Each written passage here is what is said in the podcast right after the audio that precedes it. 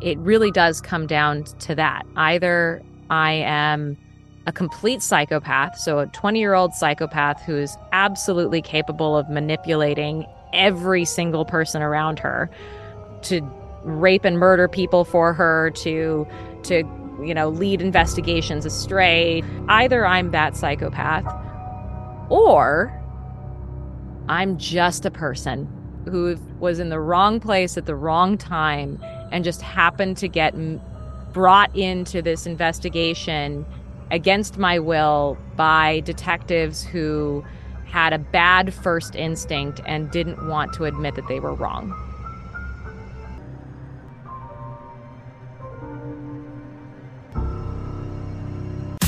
Welcome to Not in a Huff with Jackson Huff, where we interview newsmakers, storytellers, and all around interesting people. Sit back, relax, uh, unless you're driving, and enjoy the show. Here's Jackson. Hello, hello, hello. I am Jackson Huff. This is Not in a Huff. Thanks so much for joining me. As always, really appreciate it. So that was a pretty dramatic intro. But uh, this is a pretty, uh, pretty crazy, pretty dramatic story. So I thought that uh, it was one that uh, deserved a little more of something because it really gets to the heart of why people know this story. We're speaking with Amanda Knox this week. I'm sure many of you have heard her story in the past. Maybe you've heard somebody else tell it. Maybe you've been fortunate enough to hear her tell it in the past. Quite the story it is and uh, I was just so pleased and so uh, so grateful to speak with Amanda. She's such a busy person. I will mention it very very briefly in a little bit of a, a zinger, if you will, uh, at one part in this interview. But uh, it took over a year to to finally find a time that worked for both of us because uh, she's just got a lot on her plate. She she does so much uh, for the Innocence Project, for her own podcast, and so many other things. But if you don't already know, she's going to give a brief look at, uh, at her story and, and why so many people are captivated by it. But just to add a little bit more context, in 2007, Amanda went for a year away in college in Perugia, Italy. She moved in with a British girl who was traveling to Italy for college, and she moved in with two uh, Italians and she was there for five or six weeks. She had met a person, a, a, a, young man that she started spending time with. That particular night, right right after Halloween, um, she was spending the night with, with this new boyfriend. Came home the next morning, and the British roommate, Meredith Kercher, was found murdered in the apartment. And what comes after that is a media circus like none other. It was a, a kind of a sleepy town, if you will. These things don't happen a ton. Definitely the the brutal nature of everything doesn't. Uh, it, it, it, so it started this, you know, media circus, but then uh, so much happened, and Amanda was accused of, of murdering Meredith, and they the police had came up with this big long thing about how it was, you know, this basically a sex murder night. It was just uh, something something pretty outlandish. Uh, Italy is is quite different. So she spent almost a year in prison before she was even tried. Once she was tried, she was found guilty, and the reasons for that uh, are are way too long for us to even get into. But a lot of it was just false things that were said about her, and then also just the, you know the the media circus and the pressure that had built uh, led the police to I think come up with some things that uh, were hard to prove, but also hard to uh, to look away from and and I guess not convict, if you will. So. Just a crazy, crazy story. So, what all this comes down to is that she spent four years in prison for a murder she did not commit. Uh, she she did get released through an appeal. She then came back to the United States, where she was then put back on trial in Italy, um, and she was convicted again. She didn't go back to Italy; she stayed here um, during that time, and uh, and then the Supreme Court of Italy finally looked at it once and for all and acquitted her of all the charges. So quite a roller coaster. Four years in prison. The whole situation took over eight years. But what I wanted to talk to her about, and we talk, you know, a lot about this. I, I tried so hard, you know, not to make her just talk about only, you know, her her story because she's literally told it thousands upon thousands of times. You know, she was everything kind of ended for her in 2011 and she wrote a book and then you know everyone from from Dateline to 20/20 to a Netflix special have been told about her. Uh, but uh, there's there's just so so much already covering that that uh, we do spend time with it because there's just you know we, have got to if you know if I, I have her on we've got to talk a little bit about that. But I want to talk about some of the bigger pictures, the Innocence Project. I wanted to talk about, you know, her podcast and what got her interested in, in having something like that. I wanted to talk to her about, you know, just what what's life like now? What was it like to get famous for something that uh, wasn't so great to get famous for? It, it's got to be a, a, strange, strange world, and, and the things that she says says there is is quite profound. So I know you're not here to listen to me ramble on. I, I'm just so thrilled to, to have Amanda this week. Without further ado, here is Amanda Knox. I'm here today with Amanda Knox. Amanda, how are you? I'm doing well. Uh, thanks for having me. Yeah. How are you doing? I'm good. I'm good. Thanks for joining me. A tall task right out of the gate. Just introduce yourself. Uh, my name is Amanda Knox. I am a writer and a public speaker and a podcaster. My podcast is Labyrinths. Yeah, right behind you. Awesome, awesome. Um, I mean, th- there's so much to unpack, so much to cover. We we have a limited time. I think we could talk for for a, a long time because I've watched a lot of podcasts that you've been in. I've read your book. I've so many different things. There's so many different things to talk about. But I think as much as I hate to do it, people who don't know your story, because you know, when I've told some people that I'm interviewing you, there's been people that that don't. So if you would just have cliff notes, talk a little bit about that, and then what I'll do is ask you some specific questions based on kind of of your book. Sure, absolutely. So, um, I'm most notoriously known for having been accused of a murder that I didn't commit. Um, it took place in 2007 while I was studying abroad in Perugia, Italy. One of my roommates was raped and murdered by a local burglar who broke into our home. And uh, the big legal case that followed from that uh, resulted from my arrest alongside my then boyfriend. And uh, we were tried over the course of eight years, four of which I spent in prison. Yeah. And, uh, you know, as a podcast host, I'm a, I'm a sucker for, for words. And, and there's been several in your book and then in the documentary that you, you said that I just think is really, uh, I guess, kind of a, a cool turn of phrase. In the book, you said, you were done in by a gag gift and unfamiliarity with Italian plumbing. Say, say what that means, because that sounds kind of interesting to hear. Yeah, I mean, so for the record, I wrote my memoir back mm-hmm. in, let's see, it was, I wrote it over the course of 2012 and it was published in 2013. So this is while I was still on trial. I was freshly out of prison and I was still processing my experience and trying to understand the big question that haunted me, which was why? Why did this happen to me? Why was this still happening to me? Because I was still on trial. I was still going through all that process.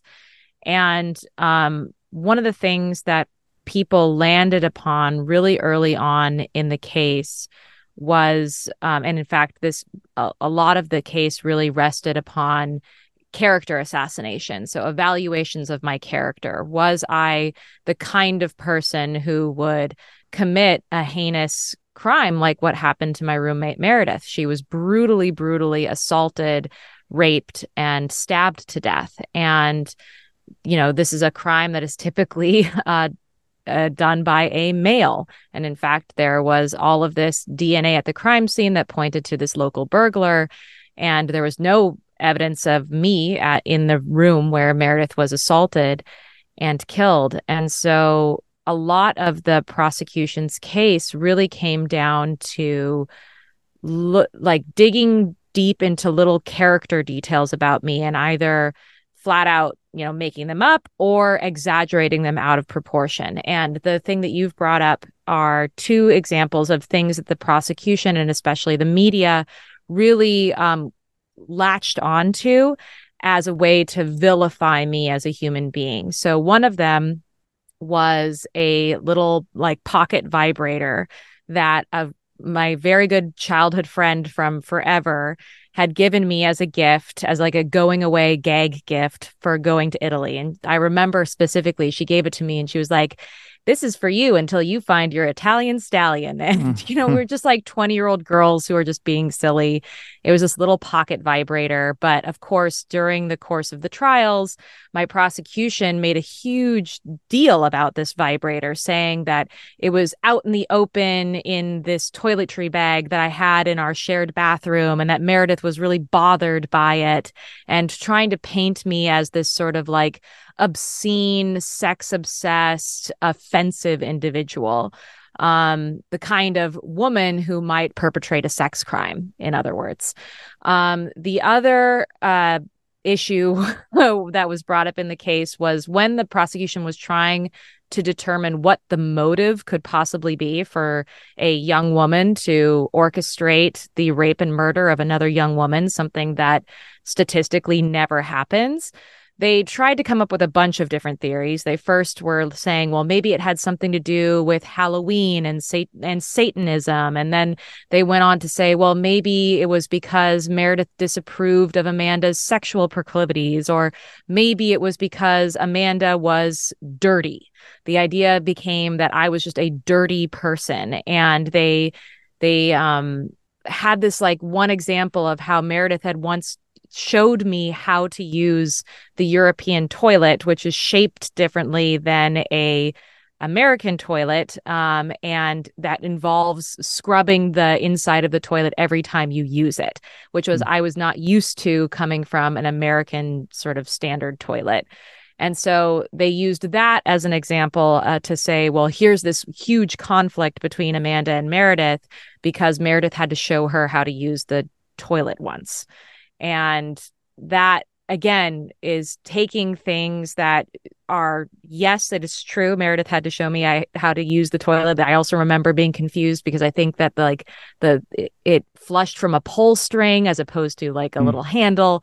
Anyway it was it was taking these like small little like minute molehill things and turning them into mountains in order to justify having arrested me um, based on no evidence whatsoever yeah, I mean, it seems like the the whole case really was that making little things into to really big things. You know, I've talked to someone I, I believe that you know, Jeffrey Deskovic. Um, oh yeah, that, that, was also wrongfully accused and spent 16 years in prison. Uh, yeah. And and he talked about two things that I, I kind of want you to to talk about. And one is just in an interrogation with the way that it happens and being young. He was a little younger. I think he was like 14 or 16 yeah. I think he was 16 it was horrible. His case is horrible. Absolutely. And you know he also you know had a, a, false confession. A lot of people can't understand why somebody would would falsely confess to something which i think both of you guys have explained that really really well. And then also something that was kind of parallel is he talked about how he went in because he thought he was helping the police. He thought that he was, they told him that they, he was their kind of little helper, is what he said, that he was going to be there just to help them solve the crime. And then it quickly got turned that, hey, he is actually the suspect. And then they arrested him and all that happened. Both of those things are parallel with you. There was a false confession and you thought you were helping the police. So talk a little bit about that. Yeah, I'm glad you bring that up and also also hit Jeffrey's case because it's I feel like this is really common in a lot of wrongful conviction cases, particularly in cases where people knew the victim or were at least uh, were either close to them or sort of close to them. And so it makes sense for an innocent person to put themselves at the disposal of the police especially when they're young and inexperienced and have been raised like I was and like Jeffrey was, to mm. really defer to authority, especially, especially in moments of crisis. They were the ones who were there to bring him answers, and he didn't know what to do, and he was trying to help. And in a very similar way, it was a huge level of crisis for me. It was a very scary and alarming and sudden trauma that had entered into my life. Like I came home the morning that we discovered that Meredith had been murdered, thinking that I was just going to take a shower, get a change of clothes, and go on a nice romantic weekend with my boyfriend. Like, I, at no point did I think that some horrific, tragic thing was going to uproot my life in such a huge way. And even if I hadn't been wrongly accused, it would still be in a, a huge uprooting of everything that made me feel safe or secure. I was, I no longer had a home to live in. So, like, suddenly I found myself 6,000 miles away from home with nobody in my life that I was nor like used to being able to lean on when I was in a moment of crisis. My parents were 6,000 miles away, my like my friends were 6,000 miles away. I had I had only been in Italy for I think 5 or 6 weeks at that point. So like I was really only just getting to know people including my roommates at that point and I didn't have anywhere to go. It, like I had met my boyfriend five days before this crime occurred. So I was kind of suddenly just hanging out in or staying with my boyfriend of five days at his house while like trying to help the police. And the police very specifically told me that I was their most important witness. I was the most important person to their investigation. At least that's what they told me.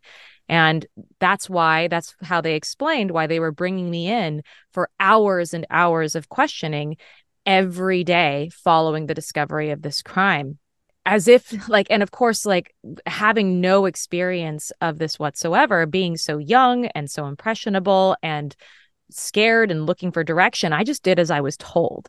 And even when I was exhausted, and even when I felt like I was just repeating myself over and over and over again, I submitted myself to all of that questioning uh, with the understanding that I was helping and that that was that was my duty in that moment and that was what I was supposed to do. I didn't really know what else to do. And I think when it comes to causes of wrongful convictions, false confessions are really where my sort of deep focus and interest and um, advocacy has been directed towards. I've since become a, I've since, ever since this has happened to me, I've done a bunch of research and I've, I've talked to a ton of experts about all the different causes of wrongful convictions. And the one that sits closest to home for me is false confessions. One, because they're way more prevalent than people think. Two, because people, it's the one sort of cause of wrongful convictions that people who have never been through the experience can't quite wrap their heads around often. It's the hardest for people to like really empathize with and understand. And three, because they're so impactful. Like, I can't tell you the number of cases where there were just, there was no evidence whatsoever. But because the person had been mm. coerced into confessing, they were found guilty of the crime. And it's just it's astonishing to me that that can happen but like it just goes to show how powerful a confession is in the mind of a jury a public a judge.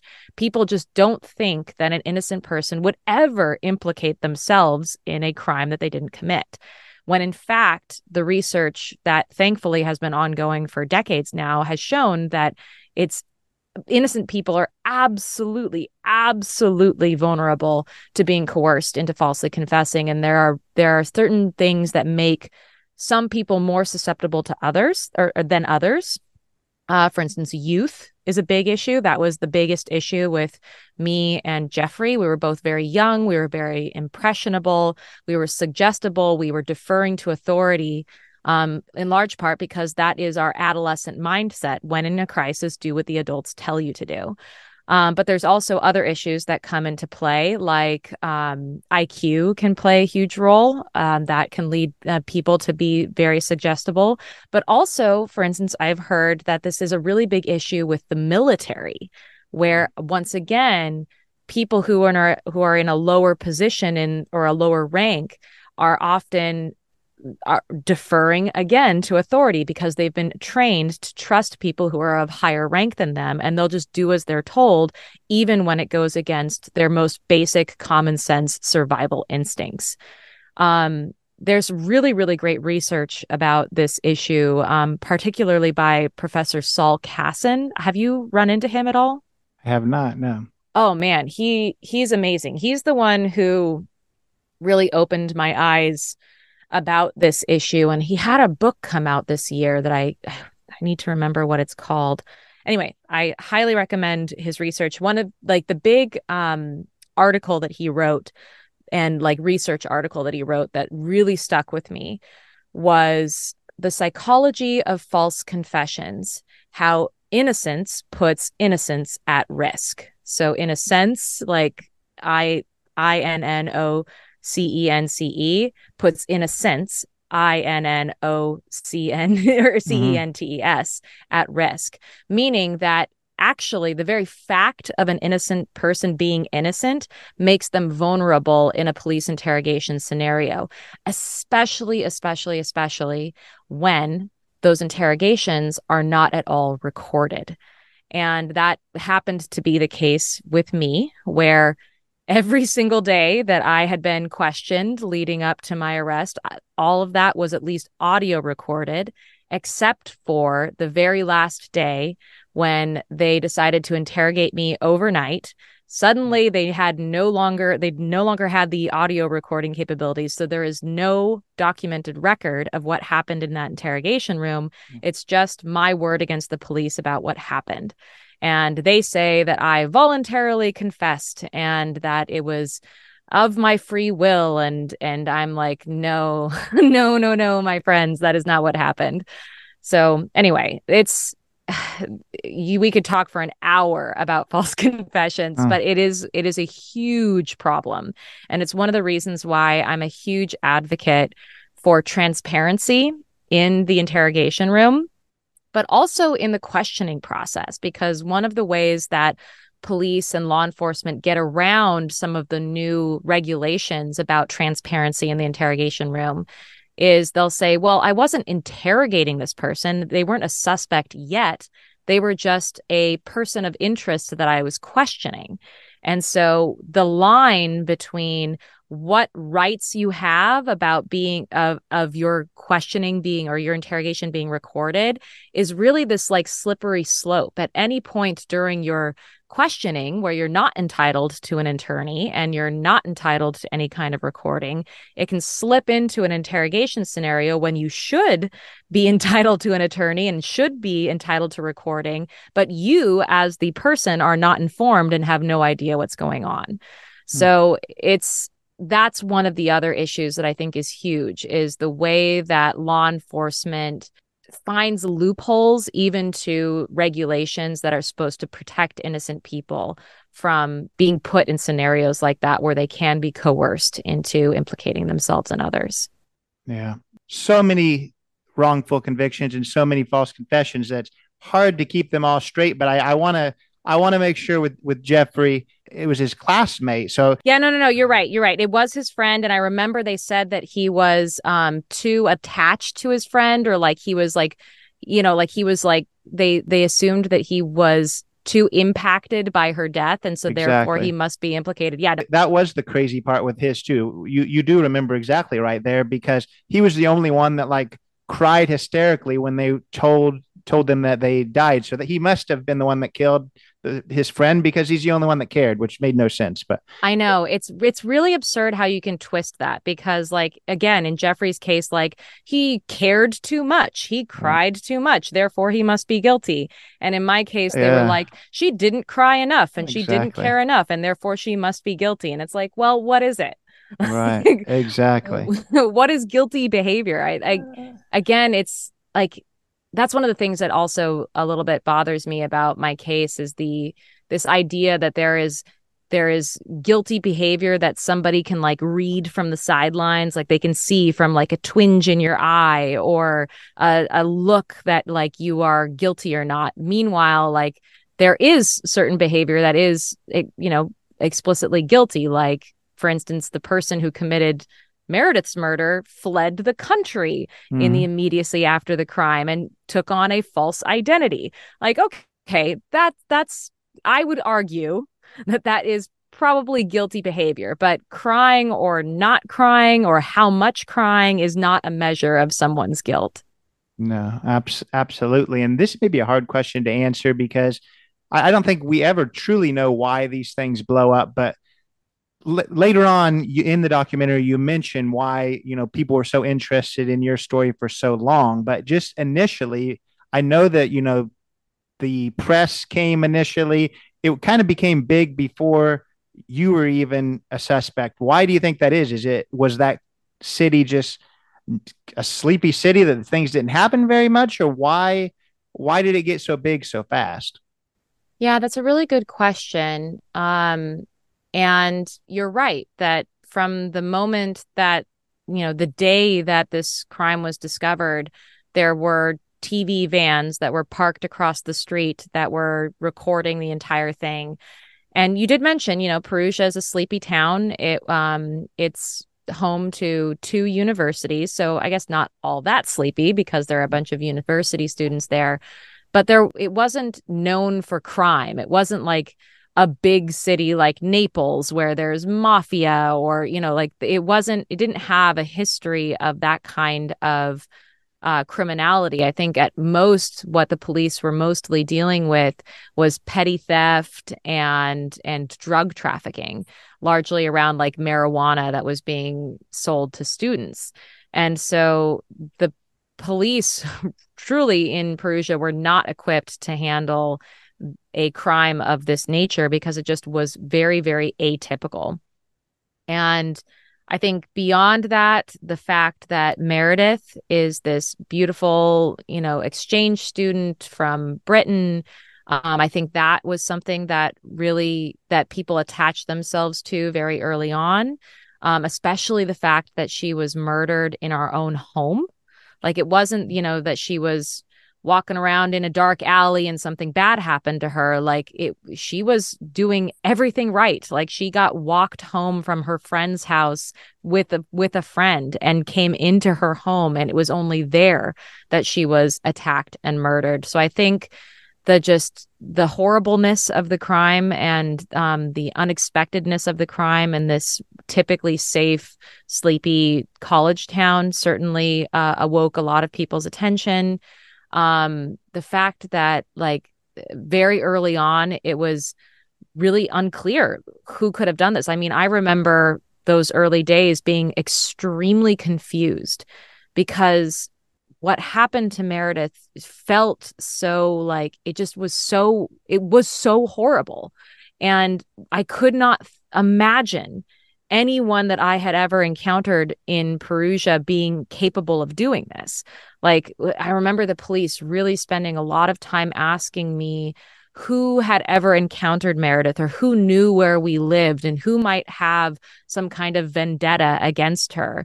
And I was like, I can't think of anyone. Like, what was so scary is it, it felt so so random, but like the randomness of the violence was also very scary. And I started to wonder if there was some kind of serial killer on the loose who mm. was like following women home and targeting. Like those were the kind of thoughts that were going on in my mind at the time. And of course, it didn't turn out to be a serial killer at all. It turned out to be more of a sad story of a of a young man who had been abandoned by his parents in his youth and sort of grew up on the streets. And while he had never murdered anyone before he certainly had broken into people's homes before. He had certainly threatened people with knives before. And so it was just this sort of tragic escalation of violence in the life of this sort of loner guy who didn't really have any support system in his life. And that's a whole story in and of itself of what led Rudy Guede to ultimately find himself in a situation where he raped and murdered a young woman. But it's at the time, I think people really, really latched on to the fact that here's this beautiful young girl who was just living a dream and studying abroad and doing everything right and still the most horrible thing everyone's nightmare happened to her. And i think people were outraged internationally. Absolutely. And it, it's easy to to see later on why people continued to to be interested but it, it makes sense what, what you're saying there in in the initial phases as well. Later on you know in the documentary another one of your your good I guess, turn of phrases to kind of talk about why people were so interested. It was that you were either a psychopath in sheep's clothing or you were them. That's scary both ways, where we're, we're watching somebody who's just playing the game really, really well, or they are a part of a complete nightmare, which is exactly what happened. So people were were watching to to see that. I, I guess talk a little bit about just the the aspect of just being like any, everyone else and this type of thing happening um, because that I mean that's that's what drew everyone in. I think that's what uh, you know what created the international frenzy that that happened. Yeah, yeah, definitely. Like the early interest in the case was certainly around Meredith and how what had happened to her was so horrible, and she had everything. She had everything going for her in her life, and it was just horrible what happened to her. And then, of course, after my arrest and as the case progressed, as the investigation progressed, and a lot of controversy started to arise over the investigation and how it was being conducted and but also about you know public interest in this like girl next door gone wild or mad um who orchestrated a sex you know a, a sex orgy death thing like death party um, that sort of sparked the world's imagination as well and it, and it veered the what should have been the focus of the case, which was what actually the evidence of what had happened to Meredith say about what happened. Um, and so, yeah, you're right that when I talk about what happened to me, I mean, it really does come down to that. Either I am a complete psychopath, so a 20 year old psychopath who is absolutely capable of manipulating every single person around her um to to rape and murder people for her to to you know lead investigations astray to to like manipulate the media and their examination of the case. Like either i'm that psychopath or i'm just a person and hmm. and i'm just a kid who like was in the wrong place at the wrong time and just happened to get like brought into this investigation against my will by detectives who had a bad first instinct and didn't want to admit that they were wrong. And it really I mean what's fascinating to me is like how how long it this question has persisted. Like but maybe really like I think people are really titillated by the idea of uh, a young female girl next door psychopath. Like I think just the idea of that was so titillating to people that they didn't really want to let it go, even for lack of evidence. But you know, it it really does come down to that question. Either I was this grand criminal mastermind, or I'm just a kid and I'm just like you. And everything that was happening to me was completely out of my control. And I think that that version of the story is more true, but less compelling because it is scary to people. The idea that they could be that vulnerable for no reason whatsoever, that they could be just in the wrong place at the wrong time. One day their friend gets murdered and suddenly they're the one accused and they can't defend themselves. And all of a sudden all these like media stories are happening to them and and they're in prison and they get convicted and they're facing decades in prison. Like this idea is really really scary. And it speaks to the fragility of our systems and of our own psychology even like it's not just the system that failed me. It was the people who were who were entrusted with the power to enforce this system, these institutions that failed me. And a lot of that hat came down to just human frailty and cognitive bias and psychological weakness and ego. And I think people are really disturbed by the idea that something so important and so life altering could go so horribly wrong. That's that's powerful for sure. And I want to ask the beginning, the the police felt this pressure to find the person. You know, they had a press conference that you know, we, we felt pressure that to finally find somebody, and we did. We found the person. Of course, they were were speaking of, of you, but later on, it, it was in the news for for so long. It could go either way. The police don't want to be wrong, so they just dug in and dug in, or there's so many people that are now interested that eventually they had to get it right. So, do you think that the, I guess the the frenzy of it all, do you think at the end helped or hurt your your eventual release? I mean, I think that the the final verdict from the Supreme Court argued that the public pressure put on the police ultimately led them to make a lot of decisions that were, you know, not very objective, that were the result of, you know, pressure and um and a sense of haste, a sense of urgency.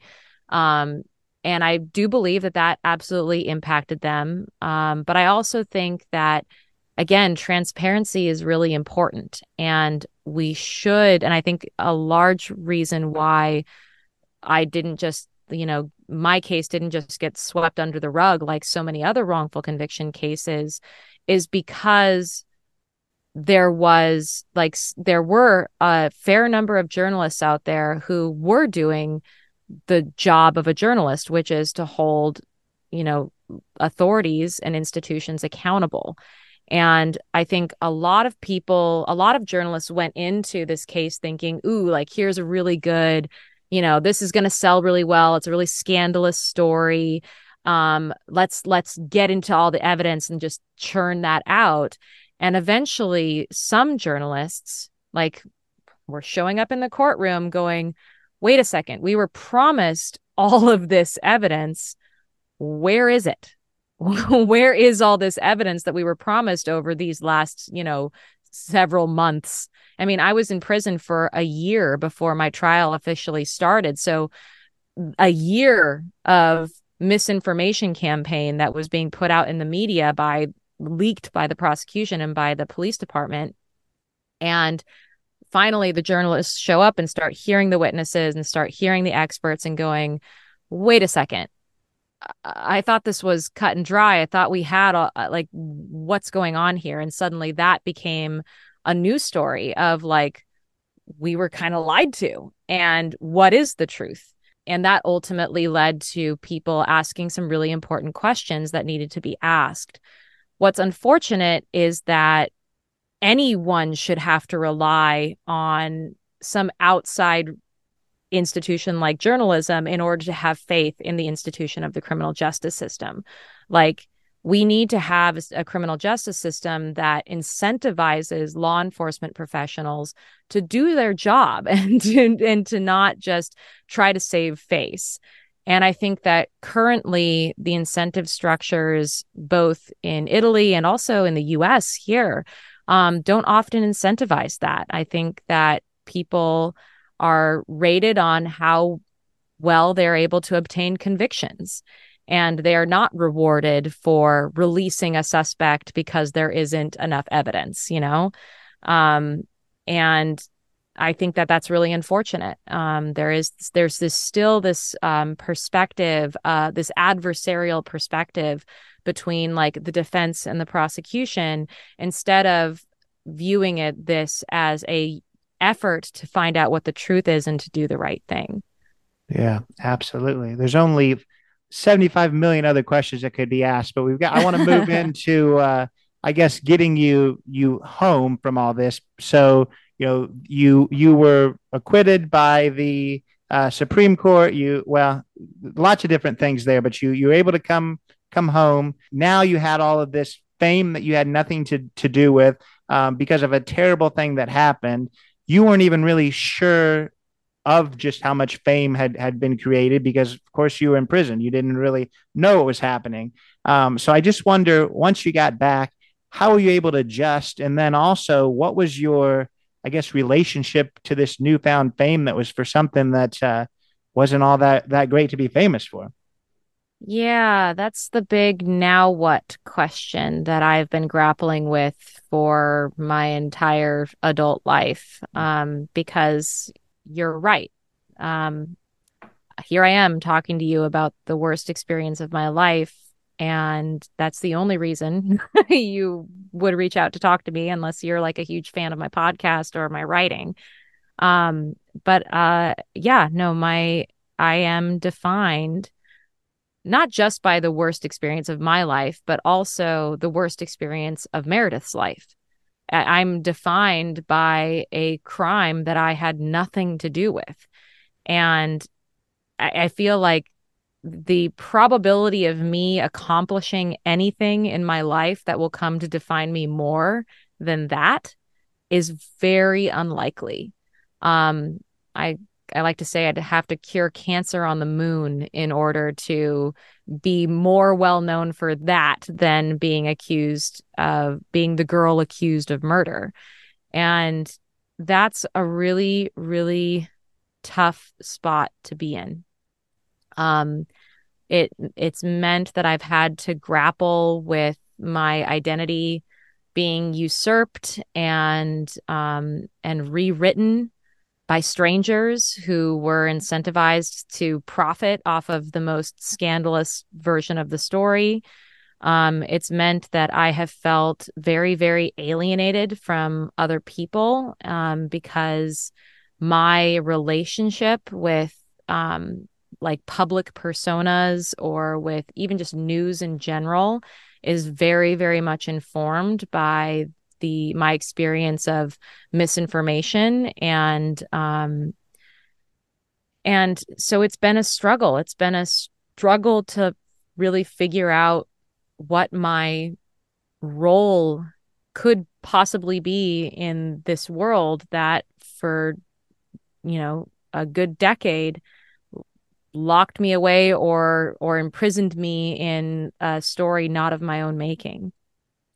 And um, I think one of the ways that I've grappled with that is really just taking stock of how absolutely lucky I am. Because if you really think about it, I absolutely could have been murdered just as much. Like if I had been home that night, I also would have been murdered. And it was just by a lucky fluke that I met this really sweet Italian guy five days before Rudy Guede broke into my home. And I was spending the night at his house. Like that's that's what happened. Like I just got lucky. And I also got lucky that I only spent four years in prison and eight years on trial compared to, you know, Jeffrey or a lot of other wrongfully convicted people who spend decades in prison for crimes they didn't commit. And so here I am, really like, first of all, taking stock of how lucky I am, and also doing what I can to understand how this he- experience hasn't just taken things from me, but has given things to me, and trying to translate those gifts from challenge into gifts that I can give others. So, one of those gifts could be perspective. Like that's one of the biggest ones is I before this happened to me, I did not give the criminal justice system a second thought. I absolutely just assumed that bad people go to prison and good people don't and the system works and it's very cut and dry and I was wrong. I was so, so wrong. And I have since learned so much, not just about the criminal justice system, but about human nature and psychology and different amazing ideas ha- that people have to solve these problems. And I really do feel so grateful and for that perspective and for the opportunity to share that perspective with others, particularly because I recognize myself to be a kind of uncommon wrongfully convicted person. When you walk into a room, like if you were to gather a hundred wrongfully convicted people together in a room, only 10 of them might be women. The vast majority of them are men. And the vast majority of them are not, you know, little middle class white girls from the suburbs of Seattle. Like I I stand out as someone who is not the typical victim of this kind of tragedy. And what that has allowed me to do is to really be a bridge of understanding between certain strata of society who like me never thought they had to think about it um very it's very typical that i'll share my story and people will go oh my god like until this happened to you. Like yeah you know you hear stories about and just whatever but like there's always this feeling that it could happen to someone else. And suddenly when they hear it from me they go oh my god i finally realized that this could happen to me. It could happen to someone i care about that this could happen to not just people who find themselves on the very lower lower you know strata of society or whatever it may be. And and it's true. Not to say that you shouldn't care about people who are already getting screwed over by the system because they happen to be more vulnerable but i think that people just naturally find themselves more interested in things that can also reach them and touch them. And so they suddenly become more interested in the area of criminal justice and wrongful convictions in general. And so I think that's a good thing. Absolutely, absolutely. And you know, when I've listened to you on so many other podcasts, I've you you've had to kind of just quickly insert this labyrinths podcast and, and because there's so much to cover i've almost made that happen now today too. um, but I want you to talk about the Labyrinths podcast. What made you decide to start it? What it's about? I've enjoyed the the most recent series, the Blood Money series. So I want you oh, to thank you. Just talk about it. You're the floor is yours. Take as long as you want. You don't have to just quickly interject that you have a podcast. Okay, well, thank you. Um, so my husband and I, um, Christopher Robinson is my husband. We host and produce a podcast called Labyrinths. The idea is that at any point in our lives, all of us at some point feel like we are lost or we are overwhelmed by a situation. We don't know the way out.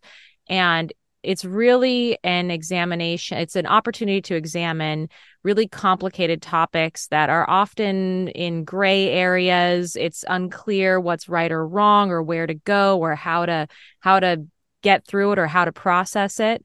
And this arose because a lot of people have reached out to me ever since I've gone through this very, very public traumatic event to say that they also are going through a less public, but uh, potentially equally or more traumatic event, and they feel like I can understand them. And so I really have felt like, especially with Labyrinths, my job has been to listen empathetically to people's really, really compelling stories of their own experiences of being lost, or else to tackle or tackle really um, uh, subjects that there's still some sort of ambiguity about how we should feel about it. Like we did a big series about psychedelics, we did a big series about infertility, and most recently we did a really big series about the true crime genre that we called Blood Money.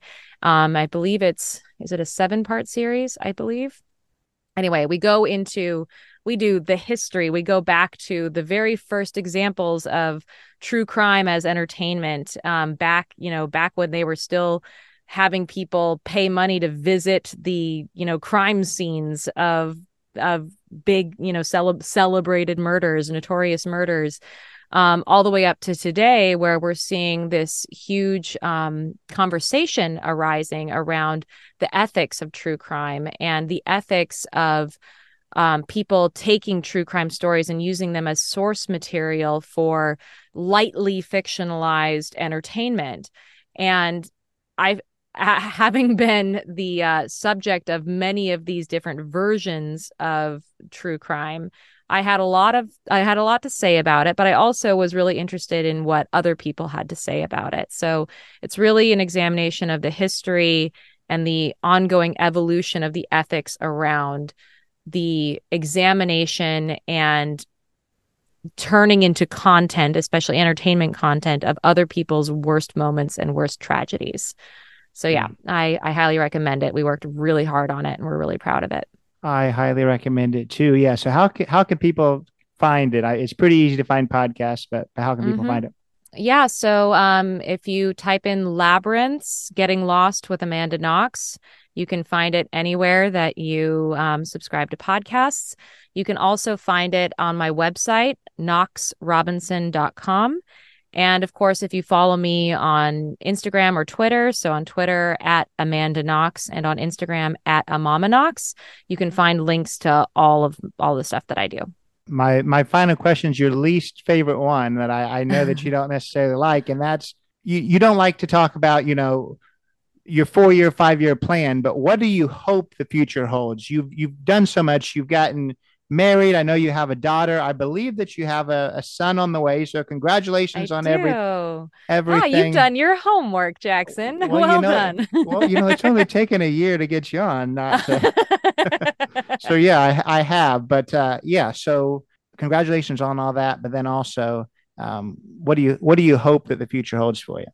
You know what? Um, I feel like I am in a really, really good place right now. Um, I'm loving being a mom. I'm really, really loving it. I'm loving having my family. In fact, my my daughter is waving at me right now through the window of my vocal booth.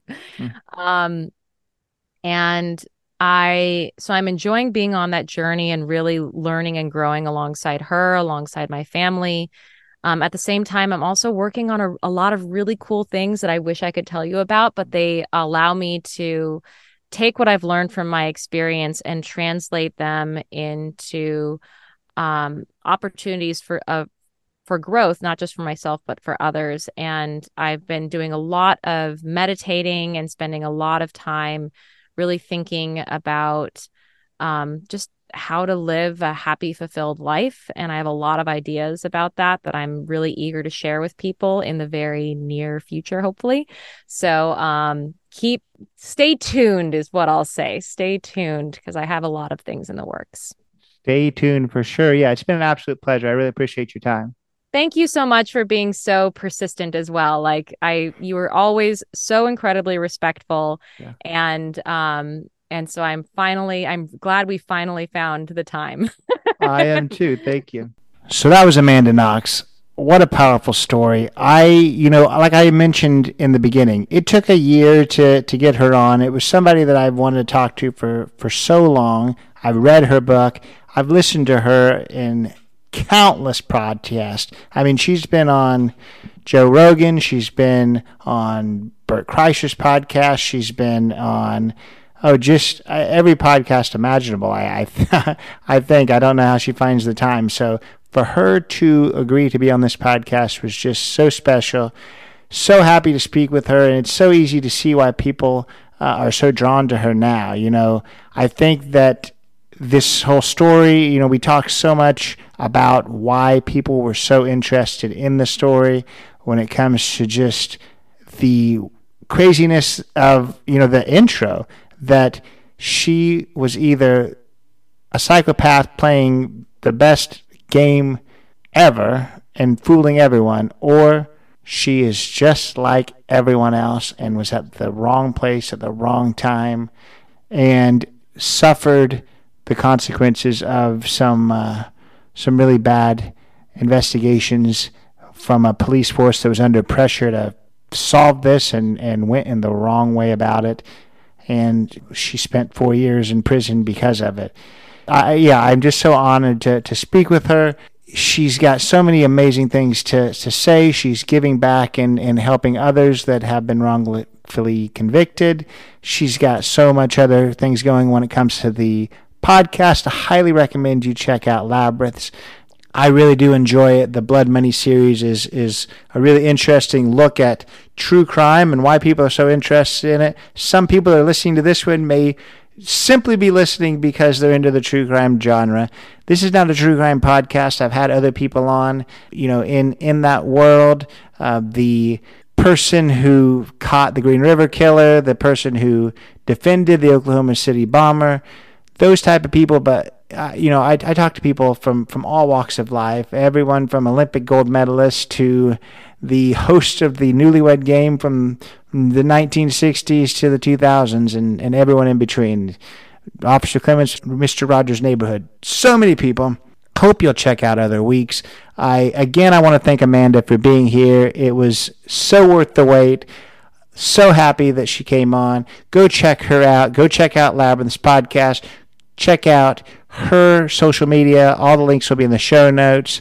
Um, it's either Amanda Knox or Mama Knox, and uh, I want to congratulate her again for the upcoming uh, birth of her son. I know that's uh, an awesome, awesome thing. She talked just about how excited she is about motherhood. She's already got a, a daughter, and just adding to uh, adding to the, the group is always uh, is always fun. So. Thanks so much for Amanda uh, for being here, and uh, thank you for, for joining me. Go check out other episodes. So many other amazing people on. If you like this podcast, you like this episode, go give it a five star review on Apple and on Spotify. Go leave a written review on Apple. Even more amazing. Follow us on Instagram, Not in a Huff Podcast. Appreciate that very much. But if you do nothing else, come back next week. Another amazing guest. Take it away, Chris. This has been Not in a Huff with Jackson Huff. Thank you for listening. Be sure to join us next time where we will interview another amazing guest who is sure to make you laugh or make you think. Or, hey, maybe even both. But until then, keep being awesome.